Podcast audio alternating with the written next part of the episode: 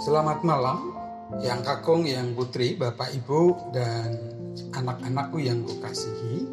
Selamat berjumpa kembali dengan saya, Pendeta Hosea, untuk kita bersatu hati dalam doa bersama. Marilah kita bersaat teduh sebelum kita berdoa dan merenungkan firman-Nya mendasari doa kita.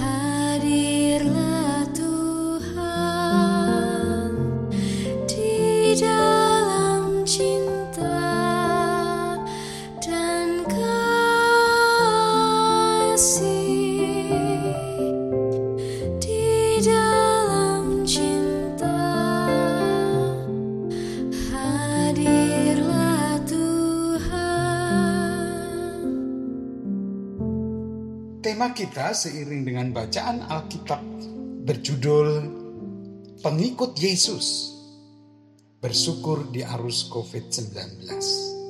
Matius pasal 16 ayat 24 sampai 28. Namun saya akan membacakan pada ayat yang ke-24 saja untuk menjadi dasar perenungan kita dan doa kita bersama.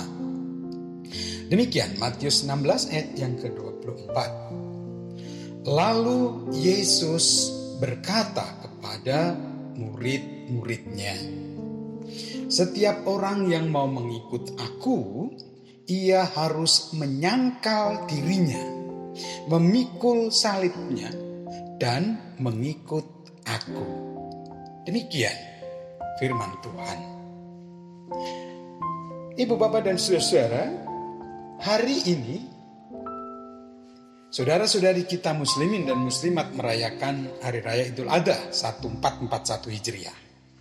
Yang menarik, ada beberapa gereja yang membuat anggaran untuk itu. Ada yang disumbangkan berpadana, ada juga yang membelikan hewan lalu dibagikan dan dikirim ke masjid-masjid.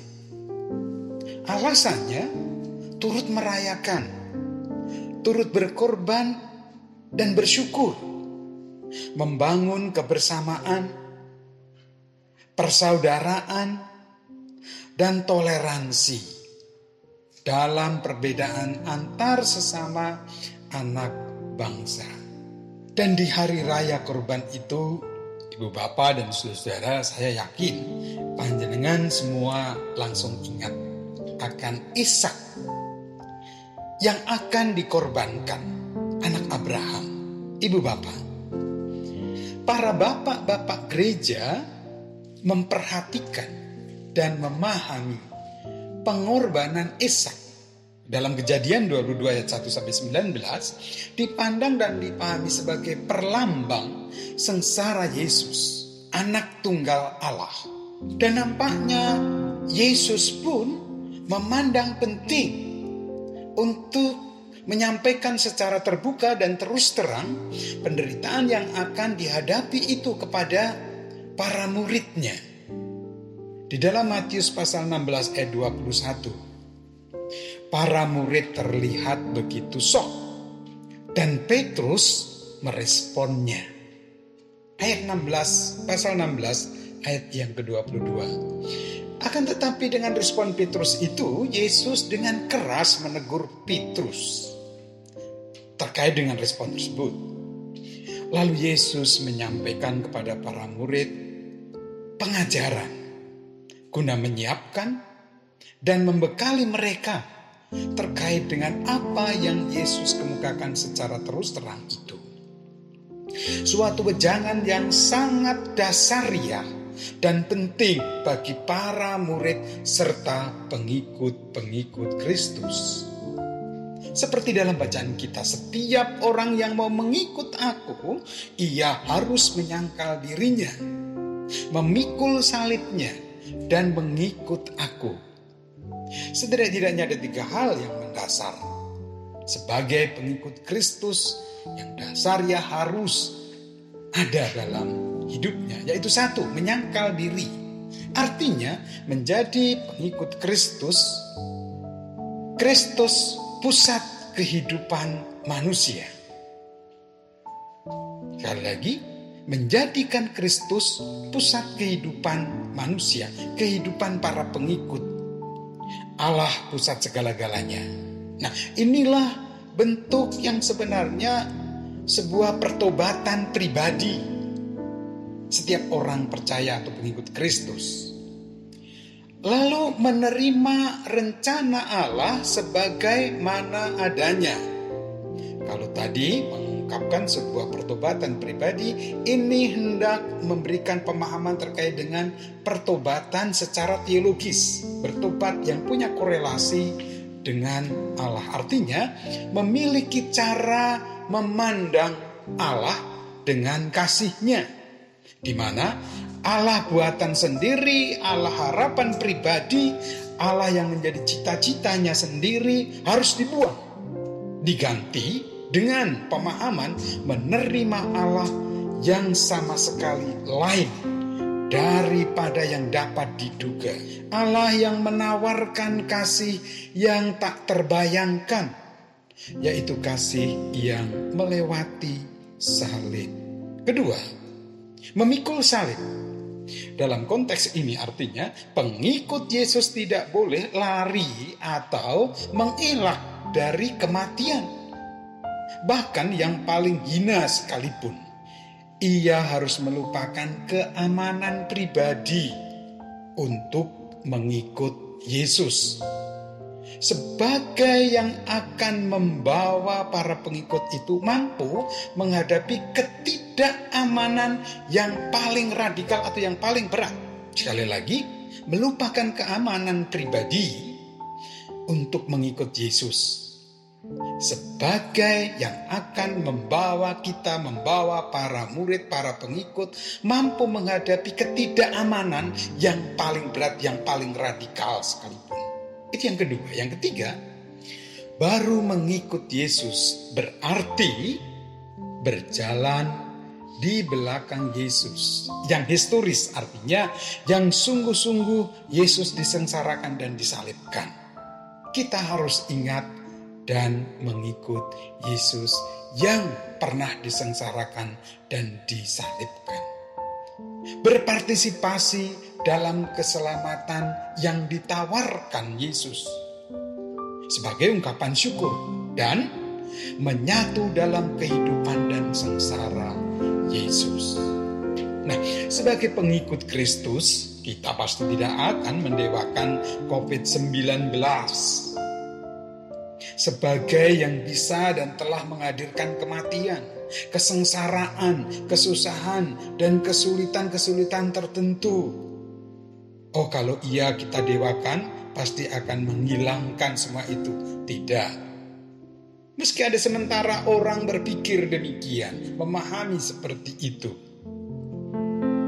Namun dengan kenyataan semuanya itu, kita boleh menyadari, kita justru boleh merasakan bagaimana Tuhan Yesus tetap berkenan menuntun kita bahkan semakin boleh menghayati dan merasakan sengsaranya seiring dengan pandemi ini.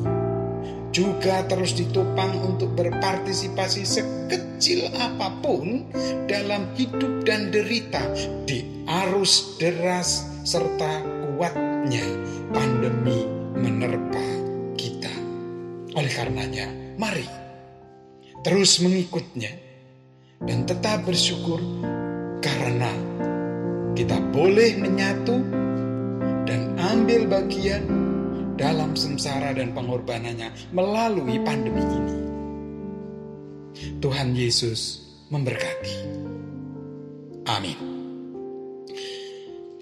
Mari kita bersatu di dalam doa, menyatakan syafaat kita dan mengawalinya dengan doa Bapa kami yang kita nyanyikan.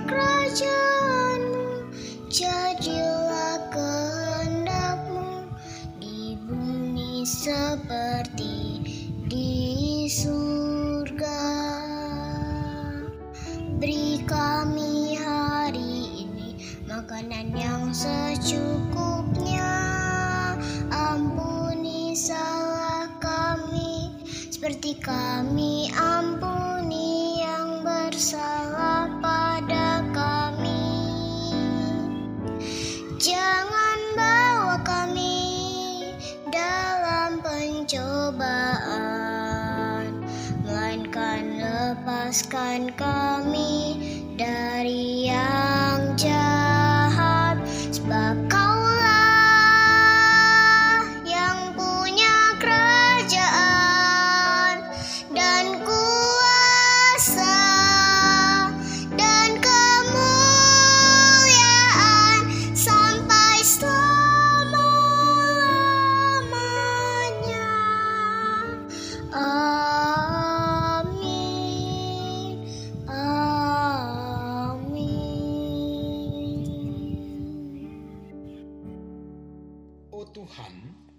dan syukur serta terima kasih kami panjatkan ketika kami terbuka dan menerima pengajaran Engkau menuntun kami menyikapi keadaan ini sebagai kesempatan untuk semakin menghayati, merasakan, dan turut serta ambil bagian dalam sengsara dan pengorbanan. Biarlah itu semakin menguatkan iman percaya kami, semakin meneguhkan hidup kami mengikutmu ya Kristus. Menyadari dan membuang pemahaman yang sering menjadikan engkau pemenuh keegoisan kami dan tidak terbuka untuk menerima Allah apa adanya dengan rencana indah dan kasihmu. Bahkan biarlah itu semakin menyemangati kami untuk terus mengikut Tuhan, walau harus berjalan di lembah gelap dan pandemi yang terus memburu juga semakin menopang keterlibatan kami dalam berpartisipasi pada situasi yang sulit ini sebagai karya Tuhan dan menjadi ungkapan syukur yang berkenan bagimu. Dalam pengasihanmu kami mohon.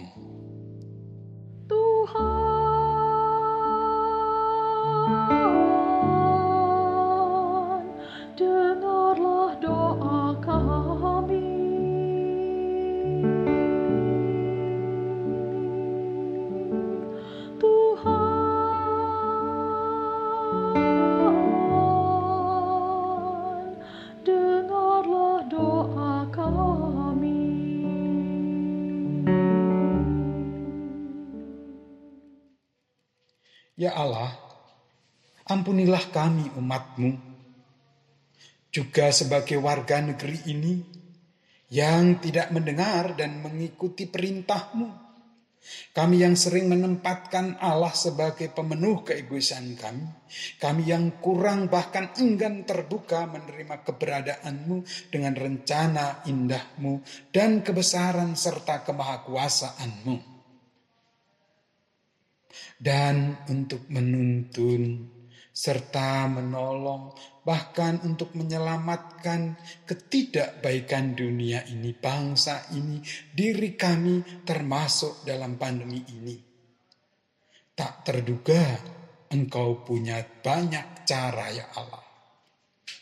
Oleh karenanya, tuntunlah kami untuk terus terbuka dan menerima dalam kerendahan hati keberadaan dan kasih-Mu, ya Allah. Dan ampunilah salah dan kelemahan kami. Dalam pengasihanmu kami mohon.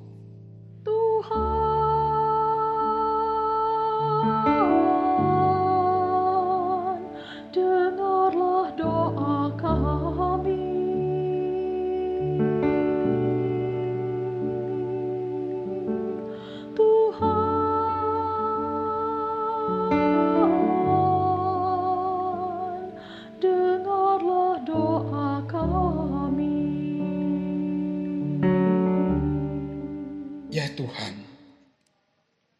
karuniakanlah kekuatan dan kesabaran, kebijaksanaan dan keberanian, semangat juang dan kesukacitaan dalam upaya pemerintah dan para aparat dari pusat hingga daerah terus menyatakan kebenaran dan ke menghadirkan kebaikan. Demikian juga dengan lembaga-lembaga yang ada di negeri ini.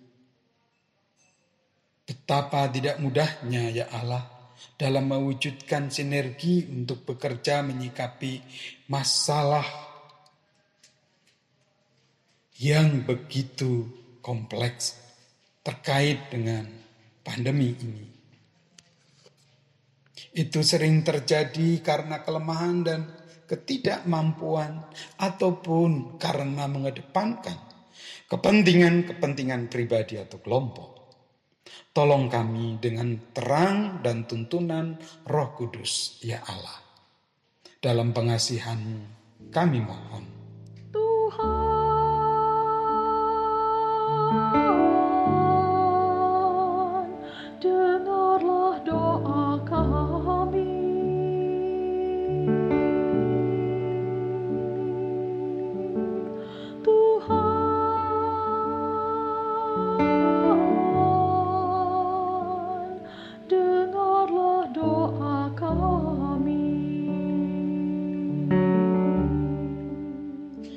Kini secara khusus kami juga mengucap syukur dan memohon, ya Allah.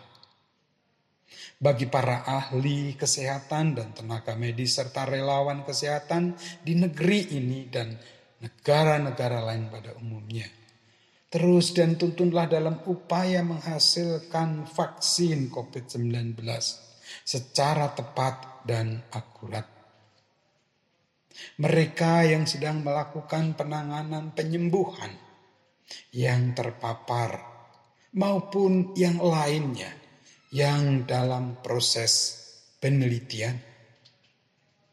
Karuniakanlah mereka ketahanan, kesehatan, kesabaran, ketekunan dan ketelitian serta kesukacitaan dan damai sejahtera yang dari Engkau agar mampu melakukan tugasnya dengan baik.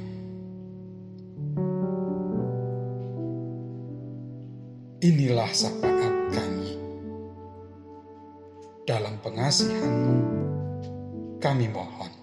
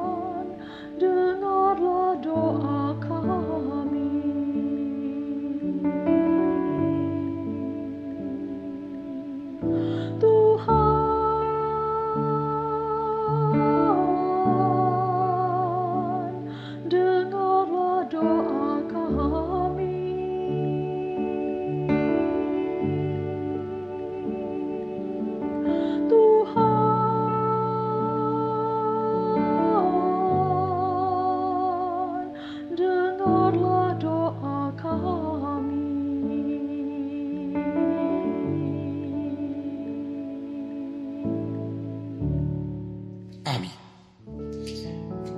Demikianlah Ibu Bapak, ibadah dan doa bersama kita makin teguh lah dan mengikut Kristus tetap bersyukur di arus COVID-19 ini. Sebab Tuhan beserta dan memberkati. Selamat malam, selamat beristirahat.